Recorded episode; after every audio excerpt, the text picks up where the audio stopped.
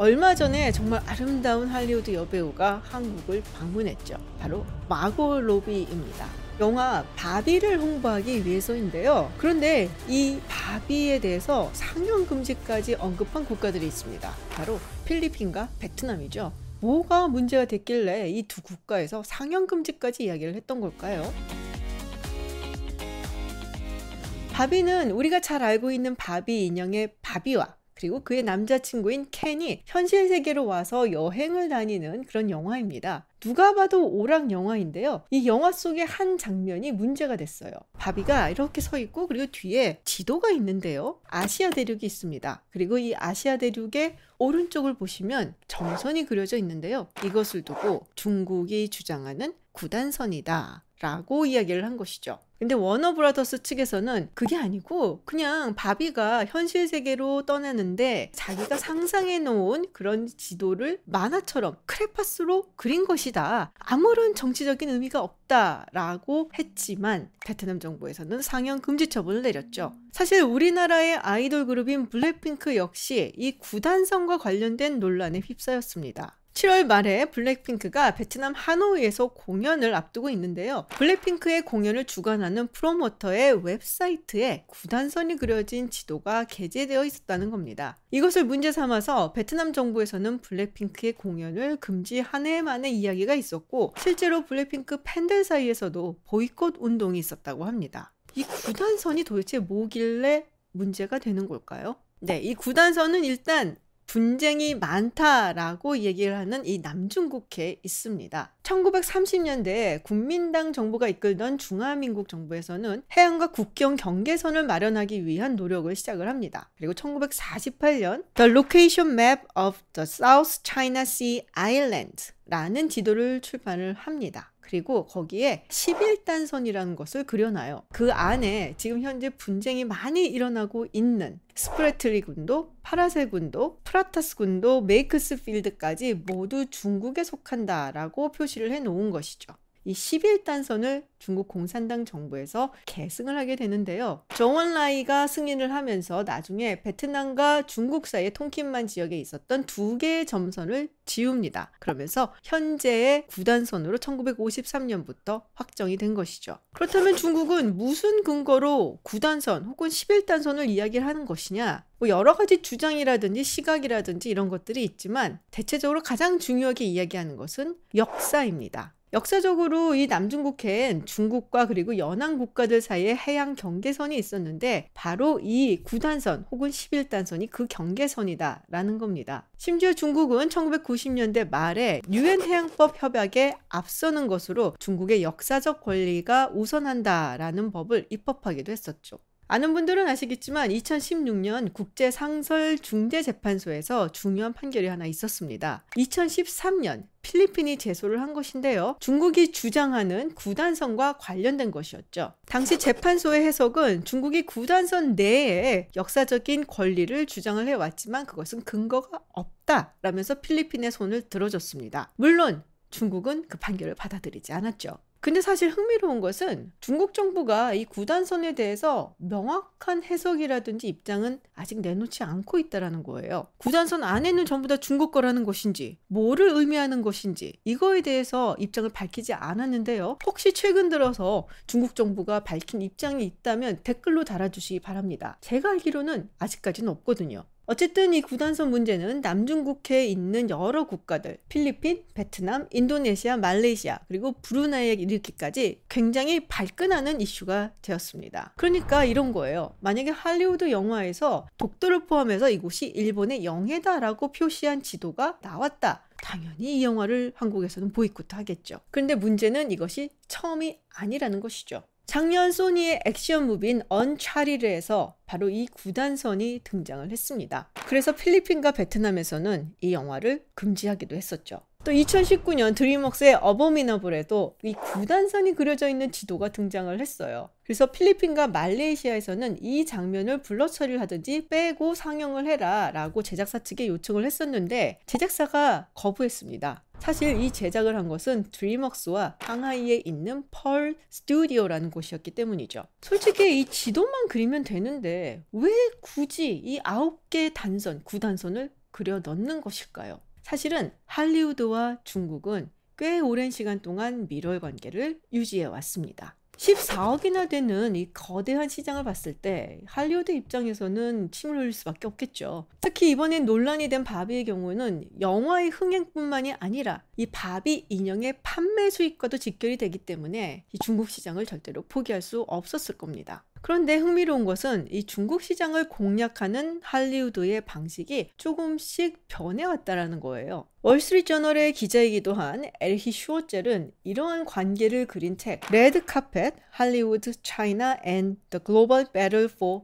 Cultural Supremacy라는 책을 내놨는데요. 그에 따르면 예전에는 이 영화에 중국 배우를 출연을 시킨다든지 아니면은 중국을 배경으로 한 영화를 찍는다든지 하는 식으로 해서 중국 관객들을 끌어모았다고 하죠. 트랜스포머 4 Age of Extinction 홍콩을 배경으로 찍었고 또 중국 배우들도 등장을 하죠. 중국판 주토피아에서는 판다가 등장하기도 합니다. 왜 우리도 블랙팬서에 자갈치 시장 아줌마가 등장하면 관심을 갖고 보게 되잖아요. 그런데 시간이 흐르면서는 이런 경향이 조금씩 바뀌었다라고 하죠. 그냥 중국 배우를 출연시킨다든지 아니면 중국을 배경으로 해서 찍는 것이 아니라 중국의 심기를 거스리지 않게끔 중국이 싫어할 만한 요소들을 영화에서 배제하는 방향으로 갔다는 겁니다. 예를 들면 닥터 스트레인지의 Ancient 원작에서는 티벳의 마법사죠. 또 우리나라에서도 굉장히 히트를 했었던 보헤미안 랩소디 프레디 머큐리가 성소수자다라고 언급되는 내용은 전부 다 삭제를 했다고 하죠.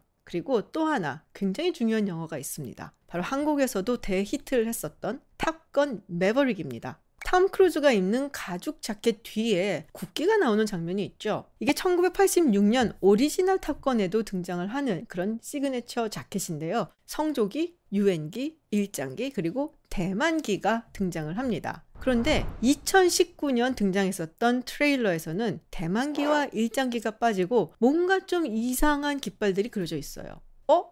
내가 봤었던 탑건 매버릭에는 대만기랑 일장기가 있었는데 사실 탑건 매버릭은 작년에 개봉을 했지만 이게 코로나 때문에 미뤄진 것이었죠. 2019년에 이 트레일러가 등장을 했을 때 상당한 비난이 있었어요. 원래 1986년 오리지널 자켓은 저게 아니었는데 중국 눈치 보느라고 뺀 거냐? 라는 비판이 있었고 그리고 2022년에 우리가 봤었던 영화에는 예전처럼 일장기와 대만기가 함께 등장한 겁니다. 그래서 이때 이야 할리우드가 드디어 중국한테 맞서는구나 라는 얘기가 나왔었는데 사실은 뭐 꼭 그런 것만은 아닙니다.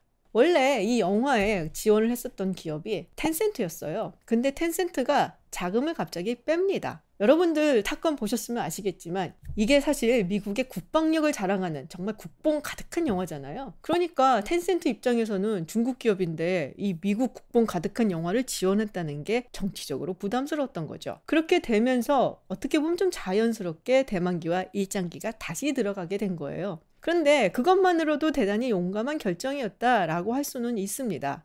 왜냐? 탑건 매버릭은 중국에서 개봉하지 못했으니까요. 그로 인해서 잃게 되었던 수익을 생각해 본다면 할리우드가 뭔가 조금 달라진 것은 맞는 것 같죠. 그런데 최근에는 또 경향이 약간 달라졌다고 합니다. 중국 배경을 찍거나 중국 배우를 기용을 하는 것을 넘어서서 중국의 신기를 건드리는 그런 요소들을 배제하는 것을 넘어서서 중국 공산당의 세계관을 긍정적으로 삽입하거나 묘사하거나 그리고 중국의 문화와 역사를 좀 친근하게 접근할 수 있도록 넣는 방식을 선택하고 있다는 거죠.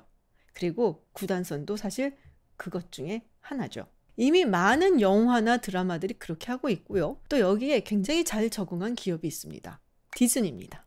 얼마 전 인어공주의 실사화로 떠들썩했던 디즈니는 그동안 다양성을 추구한다라는 모토 아래 여러 가지 시도를 해왔었는데요. 사실 디즈니는 쿤둔이라는 영화 때문에 중국에게 호되게 혼이 났었던 적이 있습니다. 그 이후로는 왠지 좀 중국의 비위를 좀 잘 맞추는 듯한 그런 제스처를 취하면서 영화를 만들기도 해왔었죠. 그리고 그것이 조금 지나치다 해서 문제가 된 적도 있는데요. 마찬가지로 만화 영화였던 뮬란을 실사화했었던 영화가 있습니다. 그리고 그 당시에 말 많고 탈 많은 위구르족에 대한 인권 탄압이 이루어지고 있는 신장 지역에서 촬영을 합니다. 물론 로케이션 촬영을 신장에서만 했던 것은 아니에요. 뉴질랜드에서도 했었고 다른 곳에서도 했었는데 왜 하필 신장에서 꼭 했어야만 했냐? 라고 해서 굉장히 많은 비판을 받았었죠. 그리고 더 문제가 됐었던 것은 엔딩 크레딧입니다. 촬영에 협조를 해준 신장의 공안기관에게 감사하는 말을 올렸죠. 이 기관은 이른바 신장 위구르족의 교화를 담당하고 있는 트루판 지역의 공안기관입니다. 약간은 좀 악명 높은 그런 곳이라고도 할 수가 있죠. 그래서 디즈니가 추구하는 소수자 권리와 인권, 다양성, 이건 도대체 뭐냐? 라는 비판이 있었는데요. 기업이 추구하는 거는 결국 돈이죠.